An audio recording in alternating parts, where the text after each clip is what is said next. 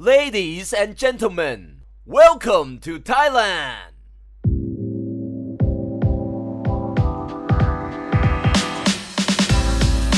ประเทศไทย ถือว่าเป็นหนึ่งประเทศที่มีเอกลักษณ์ทางวัฒนธรรมที่ชัดเจน ไม่ว่าจะเรื่องศิลปะวัฒนธรรม อาหารการกิน การแสดง การละเล่น หรือแม้แต่วิธีการใช้ชีวิตครับ แต่การนำเสนอเรื่องราวเหล่านี้กลับกลายเป็นเรื่องยาก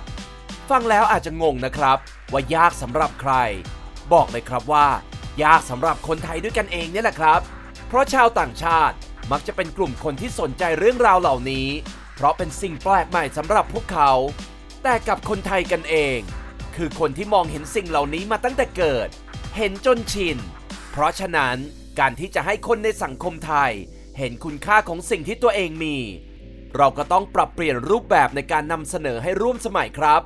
เราต้องปรับเปลี่ยนรูปแบบในการนำเสนอให้ร่วมสมัยครับ ผ่านความคิดสร้างสรรค์ และแนวคิดเชิงนวัตกรรมครับ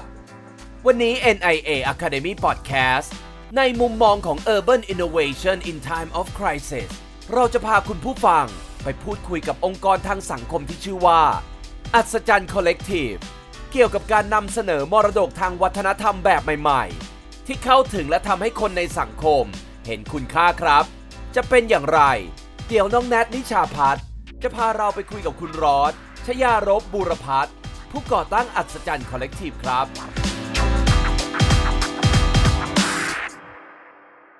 สวัสดีค่ะ แนทนิชาพัฒน์จาก Urban Studies Lab นะคะ ร่วมกับ NIA Academy วันนี้เราจะมาเล่าเรื่อง Social Cultural Heritage ค่ะออยู่ในหัวข้อของ Lecture Series Podcast Urban Innovations in Time of Crisis นะคะ ว่าด้วยเรื่องของเมืองจากมุมมองต่างๆ ของผู้คนหลากหลายอาชีพ ในเรื่องของมรดกทางสังคมวัฒนธรรม โดยแขกรับเชิญของเราในวันนี้คือคุณร็อกชัยรบบุรพัฒน์ซึ่งเป็น Videographer Creative Consultant Brand strategist และผู้ก่อตั้งอัศจรรย์ collective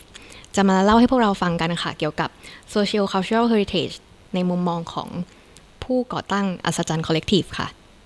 ครับ ค่ะก็อ่าอยากให้คุณร็อกเล่าเรื่องเกี่ยวกับอัศจรรย์ collective ให้พวกเราฟังก่อนค่ะ ได้ครับ สวัสดีครับคุณแนทค่ะเอ่อผมร็อกนะครับเอ่อผู้ก่อตั้งอัศจรรย์ collective นะครับ ก็เป็นองค์กรสื่อสารอัตลักษณ์ของเมืองนะครับ ผ่านศิลปะแล้วก็เทคโนโลยีครับ ก็จะนำเออองค์ความรู้ความเป็นรากเหง้าความเป็นไทยมาเข้าสู่คนเมืองด้านการท่องเที่ยวสร้างรายได้อย่างเงี้ยนะครับ ซึ่ง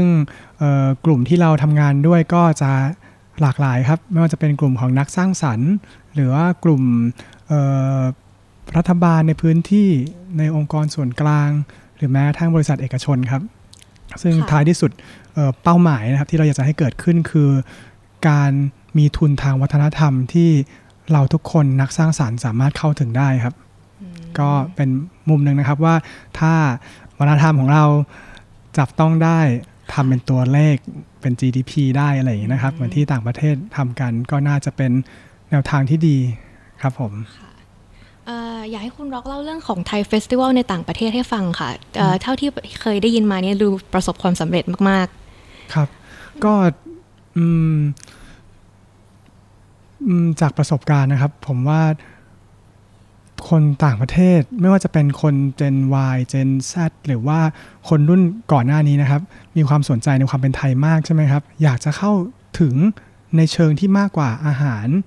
หรือปัจจัยสีที่เรามองเห็นกันทั่วไปนะครับ ทีนี้พอเราสื่อสารด้วยศิลปะ ให้เข้าถึงคนรุ่นใหม่ได้เร็วอย่างเงี้ยครับมันเลยเป็นเครื่องมือที่คนจะจับต้องได้ง่ายขึ้นครับ เพราะฉะนั้นทุกครั้งที่เวลาเวลาเราจะสื่อสารคอนเทนต์ของเรามักจะยิงไปที่ urban living ก่อนนะครับ ว่าเขารับสารอย่างไรๆค่ะเอ่อโดยที่อย่างหลักๆที่อืมที่ผ่านมานะครับ ก็จะเป็นประมาณโอเค เรามีพื้นที่ให้ เราอยากจะจัดเฟสติวัลที่พูดถึงประเทศของคุณค่ะช่วยไปคิวเรตความเป็นไทยที่เข้าถึงได้หน่อยได้ไหม ที่เป็น Thailand Today อย่างเงี้ยครับค่ะซึ่งเราก็จะเห็นไทยเฟสติวัลทั่วโลกตอนนี้นะครับ ไม่ว่าจะจัดที่ประเทศอะไรก็ จะมีการพูดถึงอาหารไทยใช่ไหมครับอ่าค่ะมวยไทยไปชก มีการไปรำมีการนวด มีเรือสุพรรณหงษ์กันค่อนข้างเยอะครับ ทีนี้ถ้าอยากจะสื่อสารในมิติสารัฐะเหมือนเดิม แต่เข้าถึงได้ง่ายขึ้นอะไรอย่างเงี้ยครับ ก็ ถ้าพูดถึงการเข้าถึงเนี่ยเอ่อในการจัดไทยเฟสติวัลในต่างประเทศเนี่ยค่ะครับสถานที่จัดก็จะต้องเป็นพื้นที่สาธารณะใช่ไหมคะ ใช่ครับค่ะอันนี้อยากทราบว่าระหว่างเอ่อในการติดต่อประสานงานให้เกิดการใช้งานพื้นที่สาธารณะอันนี้ได้เนี่ยเกิดขึ้นจากอะไรบ้างคะครับเอ่อการทำงานก็จะมีหลายส่วนนะครับ โดยที่อย่างขึ้นอยู่กับ คนที่ approach เราเราคนแรกนะครับ จะเป็นฝ่ายไหนก่อนนะครับ ถ้าเป็นฝ่ายของรัฐบาลก็จะเป็นรัฐบาลท้องถิ่นใช่ไหมครับยกตัวอย่างที่เมลเบิร์นนะครับ ก็จะเป็น City of Melbourne ทีนี้ภารกิจหรือพันธกิจของ City of Melbourne คือทำอย่างไรให้ที่ของเขาเนี่ยมันมีความสนุกขึ้นใช่ไหมครับ โปรโมทด้าน diversity มากขึ้น ทีนี้เราก็จะเราก็จะคิดแล้วครับว่าเเราจะทำ Curate Festival รอบนี้ต้องการปลายทางให้ลงลึกมากน้อยแค่ไหนครับ ถ้าต้องการให้ลงลึกมาก เราจำเป็นต้องหาเครือข่ายท้องถิ่นให้มากขึ้นกว่าเดิมอีกครับ เช่น มูลนิธิ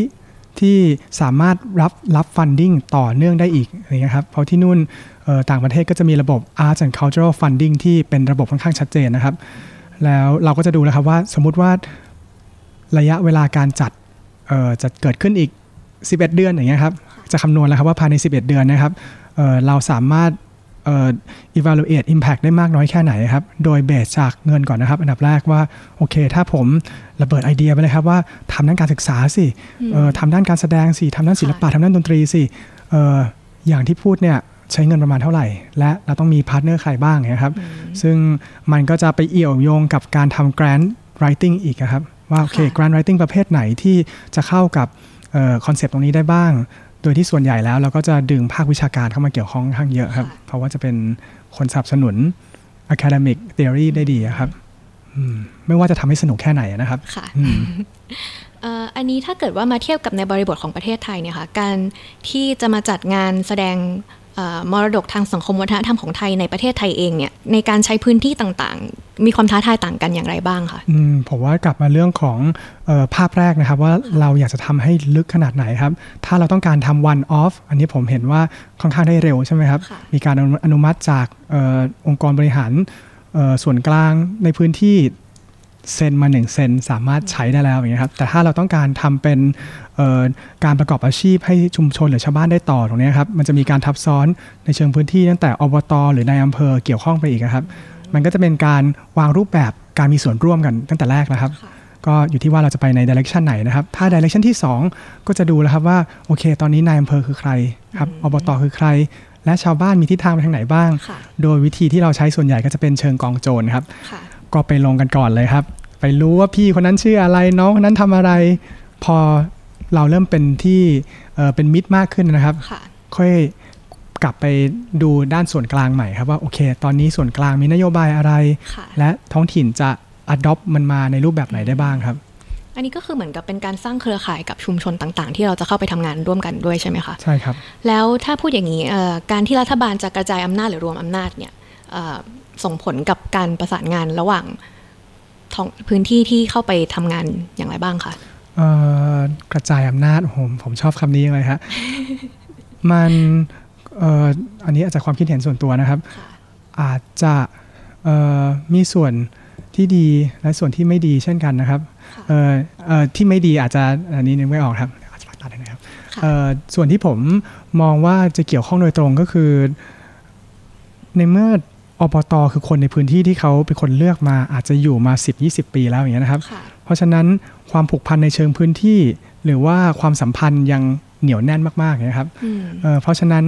เอ่อไม่ว่าจะกระจายหรือไม่กระจายนั่นคือคนที่เขาต้องอยู่ใช้ชีวิตตื่นมาทุกวี่ทุกวันนะนะครับค่ะผมเลยมองมองว่าถ้าจะกระจายอาจจะต้องเปลี่ยนนโยบายในการบริหารจัดการกองทุนเงิน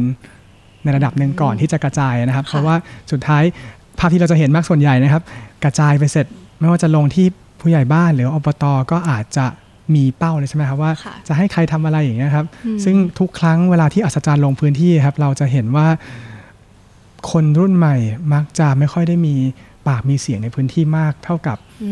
มเอ่อคนที่อยู่ในพื้นที่นั้นเป็นเวลานานอย่างเงี้ยครับหรือว่ามีเครือข่ายเกี่ยวข้องกับผู้มีอำนาจอย่างเงี้ยครับแม้กระทั่งคนรุ่นใหม่ที่เป็นคนในพื้นที่ด้วยหรือเปล่าคะใช่ครับ เพราะว่าเอ่อ จากประสบการณ์พอไปลงเสร็จคนในพื้นที่ก็น้อยนะครับ ที่เป็นคนรุ่นใหม่ใช่ไหมครับค่ะส่วนใหญ่ก็จะมาเรียนในกรุงเทพอย่างเงี้ยครับใช่ทีนี้วิธีที่จะดึงเขากลับมาก็ต้องใช้ค่ะศิลปะตรงเนี้ยครับอืมอืมอ่าถ้าพูดถึงการที่คนรุ่นใหม่จะมาพัฒนาศิลปะเอ่อสังคมวัฒนธรรมไทยที่ร่วมสมัยเนี่ยค่ะครับอ่าถ้าพูดถึงว่าเราจะเห็นที่ผ่านมามากมายมีคนที่เอ่อเอางานมรดกทางวัฒนธรรมของไทยเนี่ยมาปรับให้ร่วมสมัยแล้วก็เกิดเอ่อความเห็นที่ไม่เห็นด้วยจาก ผู้ใหญ่ต่างๆ เนี่ยค่ะครับเอ่อคุณร็อกมีคำแนะนำอย่างไรบ้างว่าเราจะทำยังไงให้มันมีจุดสมดุลระหว่างคนรุ่นใหม่กับคนที่อยู่มานานที่เขาทำงานเรื่องนี้ค่ะ อืมครับ ต้องเรียนตามตรงนะครับว่าอัศจรรย์เราก็มีกลุ่มเครือข่ายนะครับที่เอ่อเป็นผู้ที่เอ่อคร่ำวอร์ดในวงการในบ้านเราค่อนข้างมากนะครับ ที่จะให้คำแนะนำหรือให้คำปรึกษาครับ เพราะฉะนั้นเอ่อ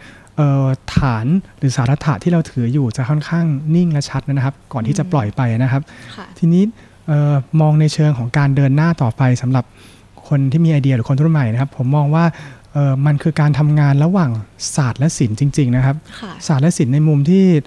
คนที่เป็นนักวิชาการ ผมเชื่อนะครับอืมไม่ว่าจะเป็นอาจารย์ค่ะจะอายุเยอะมากน้อยเท่าไหร่ ก็อยากจะเข้าใจในโลกสมัยใหม่ครับค่ะเพราะฉะนั้นมันจะเป็นประตูที่สวยงามมากเลยครับ ที่นักสร้างสรรค์จะเข้าไปอยู่ในโลกของนักวิชาการนะครับอืมเกิดการพูดคุยกันใช่ไหมครับค่ะแล้วผมว่าพอเกิดการพูดคุยกันเสร็จ สิ่งที่เราอยากจะทำให้หลุดกรอบมาก ๆ คนที่อยู่ในกรอบอาจจะตีเส้นไว้ครับว่าค่ะแบบนี้ดีไหมอะไรอย่างเงี้ยครับ เพราะว่า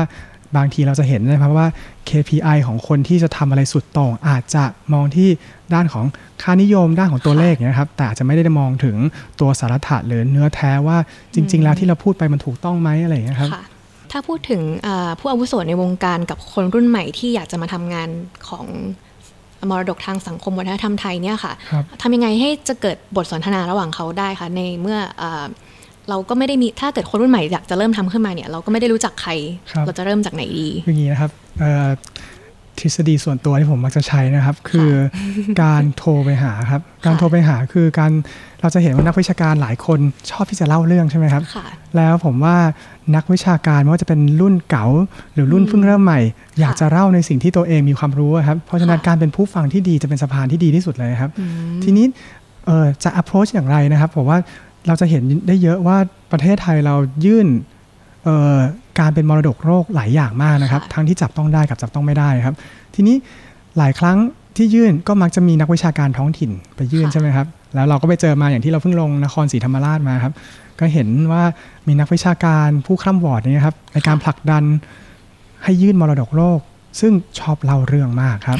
ใช่ไหมครับแล้วพอคนชอบเล่าเรื่องกับคนชอบฟังมาเจอกันค่ะมันมีการแลกเปลี่ยนทัศนคติที่ไม่ได้มีอีโก้มาเกี่ยวข้องกันมากอะครับค่ะผมว่าตรงนี้อาจจะเป็นจุดเริ่มต้นที่ดีนะครับ คืออมการไปเป็นผู้ฟังที่ดีก่อนค่ะครับอืมค่ะแล้วก็ในการร่วมงานกับรัฐเนี่ยเอ่ออย่างที่คุณร็อกเคยเล่าให้ฟังว่าทางรัฐนี่ก็มีความสนใจอยู่แล้วครับที่จะทำงานเกี่ยวกับมรดกทางวัฒนธรรมไทยเนี่ยเอ่อการที่เราจะ จับคู่ให้ทุกคนมาเจอกันได้เนี่ย เราควรจะมีคนกลางใช่ไหมคะอืมผมว่าเอ่ออาจจะมีหรือไม่มีก็ได้นะครับ แต่คนที่จะเข้ามาต้องการมาจับคู่ครับ ควรจะเข้าเข้าใจระบบ แล้วก็โครงสร้างทั้งหมดในประเทศไทยก่อนนะครับว่า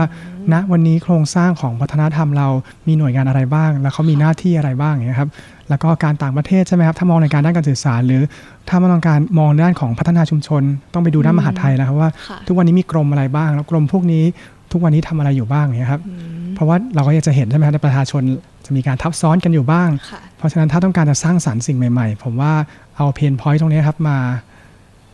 ประยุกต์ค่ะ ได้อะไรอย่างเงี้ยครับถ้าถ้าพูดถึงเรื่องการที่คนรุ่นใหม่จะเอามรดกทางสังคมวัฒนธรรมไทยมาปรับใช้ให้มันร่วมสมัยขึ้นเนี่ยค่ะ ถ้ามองให้มันขนานกับ cultural appropriation ของการที่ต่างประเทศเนี่ยเอาวัฒนธรรมของคนเอ่อชาติพันธุ์อื่นมาใช้เนี่ยค่ะ มันครับเหมือนหรือต่างกันอย่างไรบ้างคะเออผมว่ากลับมาเรื่องเดียวกันเลยนะครับค่ะคือกลับมาเรื่อง research เหมือนกันนะครับค่ะใช่ไหมครับว่าเราจะเห็นหลายครั้งที่หนังเองก็ค่ะตามหรือจะเห็นฮอลลีวูดเอ่อ crazy rich Asian อย่างเงี้ยครับอ่าชัดเจนที่สุดเอาชุดของเออจิตรลดามาเป็นคนค่ะรับใช้นะครับอืมตรงนี้ครับ โอเคในด้านเอ่อ cultural appropriation อาจจะมองว่า โอเคเอ่อเอ่อตัวละครท่านนั้นเคยเป็นเพื่อนกับราชการนี้มาอะไรอย่างเงี้ยครับ ซึ่งแต่กระทบจิตใจคนไทยเราใช่ไหมครับอืมซึ่งผมว่าจริง ๆ ถ้าเอ่อถ้ามีการพูดคุยกับค่ะผู้คนเอ่อหรือกับทั้งนักวิชาการหรือ research อย่างค่ะเชิงลึกก็อาจจะลดแรงเสียดทานตรงนั้นได้ครับอืมซึ่งผมว่าสุดท้ายเจตนาคนอาจจะเป็นเจตนาที่ดีใช่ไหมครับค่ะโปรโมทวัฒนธรรม แต่ก็แอบเป็นดาบสองคมนิดนึงค่ะครับ ซึ่งอืมทำกันบ้านอาจจะช่วยก็นะครับจริง ๆ ก็มันก็คือความเอ่อเคารพของวัฒนธรรมนั้นใช่ไหมคะ ในการที่เราจะเอาเอาอะไรมาใช้เนี่ยเราก็ควรจะไปศึกษาว่าจริงๆแล้วมันมีเบื้องเอ่อ มีพื้นฐานอย่างไร มีประวัติความเป็นมาอย่างไร ก็ไม่ว่าจะเป็นใครเอามาใช้เราก็ควรจะต้องศึกษา ไม่ว่าเราจะเป็นคนในวัฒนธรรมนั้น หรือคนจากต่างวัฒนธรรมก็ตาม อืมครับค่ะ ผมเชื่อสองทางนะครับ ทางแรกด้านเอ่อ history ที่คุณแนทพูดนะครับค่ะเอ่อมีการบิดพูดค่ะผิดอันนี้หน้าหน้าโดนนะครับอืมแต่ถ้า หลายครั้งเราจะเห็นการพัฒนาต่อยอดในทางที่ดีค่ะแต่ก็โดนแอนตี้อยู่ดีครับอ่าใช่ก็แค่ค่ะฉันรู้สึกว่ามันไม่สมควรใช่ไหมครับค่ะทีนี้คำว่าสมควร ผมเลยมองว่าเออพอมันเป็นเรื่องของปัจเจกอะครับ มันจะเป็นอืมเกี่ยวกับอีโก้มาเกี่ยวข้องใช่ไหมครับอ่าทีนี้การที่เราจะเป็น e- การที่เราจะมี ego management นะครับค่ะจะขจัดได้ด้วยความสัมพันธ์ที่ดีครับอืมความสัมพันธ์ฉันฉันครูฉันลูกศิษย์ใช่ไหมครับค่ะฉันเพื่อนในวัยเดียวกันอะไรอย่างเงี้ยครับเพราะผมว่าเอ่อ คนผู้อาวุโสทั้งหลายแหละก็จะมีลูกหลานใช่ไหมครับค่ะแล้วการที่ลูกหลานเป็นเพื่อนกันอืมอาจจะมองข้ามอะไรหลาย ๆ อย่างที่ค่ะเคยยึดติดกันมาได้ครับอืมอันนี้ก็แปลว่าการที่คนจะมาจับงานทางนี้เนี่ยก็ควรจะต้องมีเอ่อต้นทุนทางสังคมระดับหนึ่งเลยใช่ไหมคะถึงจะเข้าถึงคนกลุ่มนี้ได้ อืมผมมองว่าถ้าเรามองเชิง ศิลปะและตัวเงินนะครับ มาเป็นตัวขับเคลื่อนบนโลกใบนี้ครับค่ะเราจะเห็นว่าเอ่อทุกสิ่งทุกอย่างที่เราเสพทุกวันเนยครับไม่ว่าจะเป็นเอ่อศิลปะดนตรีแฟชั่น วัฒนธรรมร่วมสมัยเนี่ยครับค่ะมันขับเคลื่อนด้วยเงินทั้งหมดใช่ไหมครับค่ะทีนี้เอ่อผมว่ากลับกันครับคนที่คนที่อยากจะเข้ามาพัฒนาตรงนี้ครับ เรากำลังจะไปอืมอยู่สู้อยู่ในโลกทุนนิยมนะครับอืมทีนี้ถ้าเราจะไปสู้อยู่ในโลกทุนนิยม เราอาจจะต้องเข้าใจมันในระดับที่ค่อนข้างมากเลยครับว่าค่ะทุกวันนี้ ใครคือผู้ค้าขายศิลปะใช่ไหมครับอืมใครคือผู้ค้าขายวัฒนธรรมค่ะและลูกหลานเป็นใคร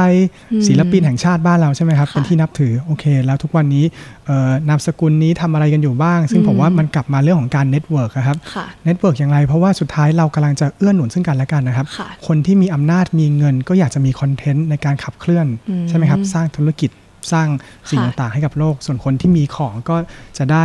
เอ่อแลกเปลี่ยน มันก็จะเป็นค่ะฟันเฟืองที่ เดินไปด้วยกันที่ดีครับค่ะอืมอืมพอพูดถึงเรื่องคอนเทนต์เนี่ยก็นึกถึงที่คุณรอกเคยเล่าว่าจริง ๆ แล้ว ดนตรีไทยเนี่ยถูกนำมาใช้ในงานร่วมสมัยเยอะมาก แต่ว่าอืมอาจจะไม่ได้เป็นจุดเด่นของงานครับ แต่ว่าเราจะทำยังไงดีให้มันกลายเป็นงานที่เราชูสิ่งนี้ขึ้นมาครับเกี่ยวกับสิ่งนี้เลยโดยที่มันไม่ได้เป็นแค่ส่วนประกอบของงานอื่นครับอืมผมว่าอาจจะเป็นวินาทีที่สวยงามก็ได้นะครับ ในประเทศค่ะเราตอนนี้ครับ ที่คนอาจจะมองดนตรีไทยว่าเป็นของมีครูใช่ไหมครับๆค่ะ จับแล้วเดี๋ยวไม่รู้ว่าสมควรหรือไม่สมควรนะครับ แต่ทุกวันนี้คนต่างๆ จากฝั่งของดนตรีไทยอย่างเงี้ยครับค่ะที่ผมมีโอกาสได้ไปรู้จักมาทุกคนพร้อมที่จะแบ่งปันความรู้ใช่ไหมครับ แล้วอยากจะทำงานร่วมกันอย่างเงี้ยครับค่ะผมเลยว่าเอ่อมันน่าจะเป็น เอ่อเวลาที่ดีนะครับที่ตอนนี้อืมที่ทั้งอินเทอร์เน็ตใช่ไหมครับหรือค่ะโอกาสหลาย ๆ อย่างซอฟต์แวร์ดนตรี เดี๋ยวนี้สามารถทำดนตรีได้ภายในคอมพิวเตอร์เครื่องเดียวอย่างเงี้ยครับอืมเอ่ออาจจะมีการทำงานข้ามศาสตร์กันได้เร็วและมากขึ้นผ่านเทคโนโลยีครับค่ะอยู่ที่ใครจะเปิดก่อนนะครับอ่าอืมอย่างที่คุณร็อกเล่าให้ฟังเรื่องอาศิลปินชาวเวียดนามครับที่เป็นลูกครึ่งใช่ไหมคะครับค่ะก็อ๋อได้ครับก็เอ่อเป็นเรื่องที่น่าเอ่อ น่าสนใจสำหรับผมนะครับค่ะเพลงของผมอัศจรรย์นะครับ ก็อยู่ใน Spotify นะครับ วันค่ะดีคืนดีมีคนเมสเซจมาใน Messenger Facebook ครับ ว่าเออเป็นเขาเป็นเอเชียนที่บอลอเมริกานะครับอืมแล้วก็เป็นคนเวียดเวียดนามครับ แล้วเขาค่ะฟังเพลงของผม แล้วเขารู้สึกเขา relate กับประวัติศาสตร์ของฝั่งคุณแม่เขาอะครับอืมเขาบอกเนี่ยเสียงเนี่ยแหละมันคือเสียงที่เขาคุ้น คุ้นชิน แล้วเขาอยากจะค่ะแรป on top of it อะไรอย่างเงี้ยครับอืมผมก็ฟังแล้วก็รู้สึกเออจริงแฮะ แล้วเขาเขามีมีความสนใจและมี passion กับมันมากอย่างเงี้ยครับค่ะซึ่งก็เป็นที่น่าสนใจนะครับว่าทุกวันนี้เราเอ่อมีลูกครึ่งค่ะในเป็นโลกมากขึ้น ทุกคนอืมก็หอยหาความเป็นค่ะเอ่อวัฒนธรรมของตัวเขาเองค่ะอะไรนะครับก็ก็เป็นอีกมุมหนึ่งที่น่าสนใจครับว่าดนตรีก็เป็นประตูสำคัญมากๆเลยครับอืมที่คนจะได้เข้าใจได้ถึง ภูมิชาติของบ้านเราค่ะแล้วก็ภูมิชาติในอาเซียนเราด้วยครับอืมไม่ได้แค่ลูกครึ่งนะคะ ก็อาจจะรวมถึงคนอืมที่บรรพบุรุษอพยพไปต่างประเทศอืมแล้วก็มีจริงครับ generation ต่อต่อๆมาอาศัยอยู่ในนั้น แต่เขาก็ยังโหยหาถึงตัวตนของตัวเองว่าอืมเขาไม่ได้เอ่อเป็นคนของเออสมมติออสเตรเลียหรือนิวซีแลนด์อะไรเงี้ยเขาอาจจะมาจากฮ่องกงหรือจีนหรือเวียดนามอืมแต่ว่าเขาครับก็จะนึกถึงอีกฝั่งหนึ่งของเขาเหมือนกันครับแล้วผมค่ะว่าเขาคือความหวังเลยนะครับ ที่จะให้ศาสตร์ ความเป็นรากเหง้ามันอยู่ค่ะต่อไปได้ เพราะเขาก็จะพูดภาษาให้คนรุ่นใหม่อ่าเข้าใจต่อได้อย่างเงี้ยครับค่ะอืมรู้สึกว่าเป็นเรื่องดีของเอ่อ diversity อืมของ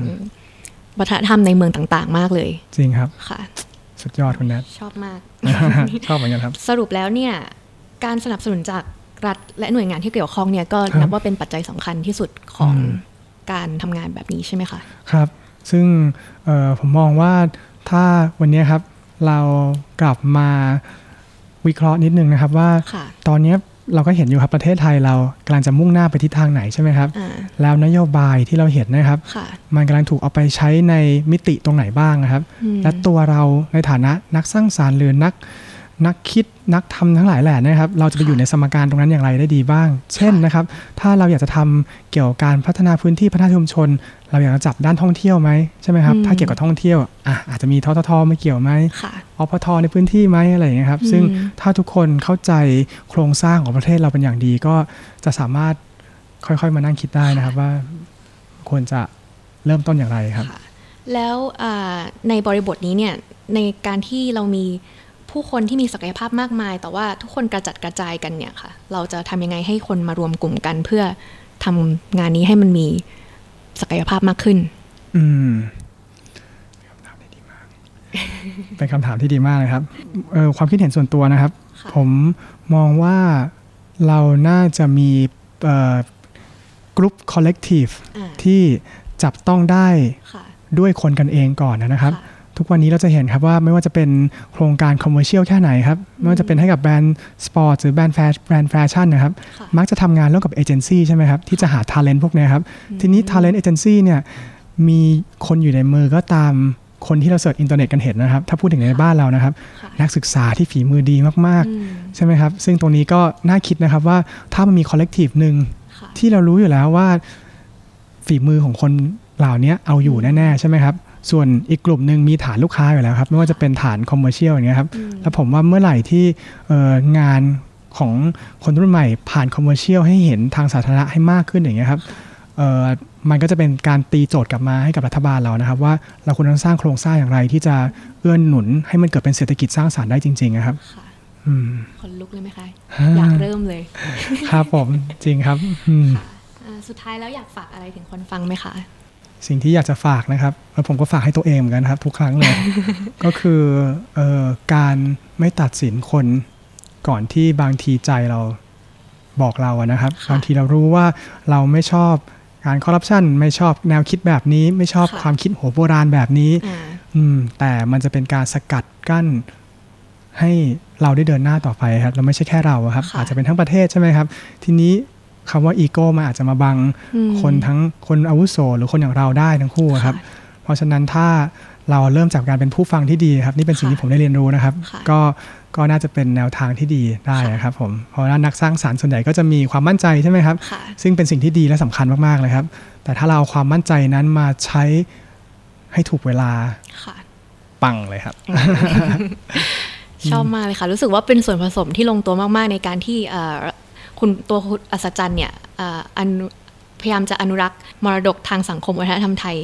ในขณะที่ก็ผลักดันให้มันไปข้างหน้าในเวลาเดียวกัน แล้วก็เอ่อจัดการความสัมพันธ์ระหว่างชุมชนและสังคมและภาครัฐอะไรอย่างนี้ได้ลงตัว ค่ะรู้สึกว่า ว้าวมากเย้ๆเย่เรายังมีเรื่องราวดีๆ ที่เกี่ยวกับนวัตกรรมมาฝากกันเป็นประจำครับ กับ NIA Academy Podcast ในซีรีส์ของ Urban Innovation in Time of Crisis นวัตกรรมเมืองสำหรับความเปลี่ยนแปลงและวิกฤตการณ์ครับ ซึ่งซีรีส์นี้เองนะครับ ออกอากาศทุกวันศุกร์ที่ 2 ของเดือน ตั้งแต่พฤษภาคมนี้ ไปจนถึงเดือนสิงหาคมเลยครับ ใครที่สนใจก็อย่าลืมติดตามข่าวสารของเราผ่าน Facebook Fanpage NIA Academy หรือแอดไลน์เพื่อรับการแจ้งเตือนคอนเทนต์ดีๆของพวกเราได้ครับ โดยพิมพ์ NIA Academy เป็นภาษาอังกฤษในช่องเพิ่มเพื่อนได้เลยครับ และนี่คือเสียงตามสายจากโรงเรียนนวัตกรรมแห่งสำนักงานนวัตกรรมแห่งชาติ NIA Academy Podcast มาเรียนรู้และสร้างสรรค์นวัตกรรมไปด้วยกันกับเรา และอย่าลืมว่า innovation is all around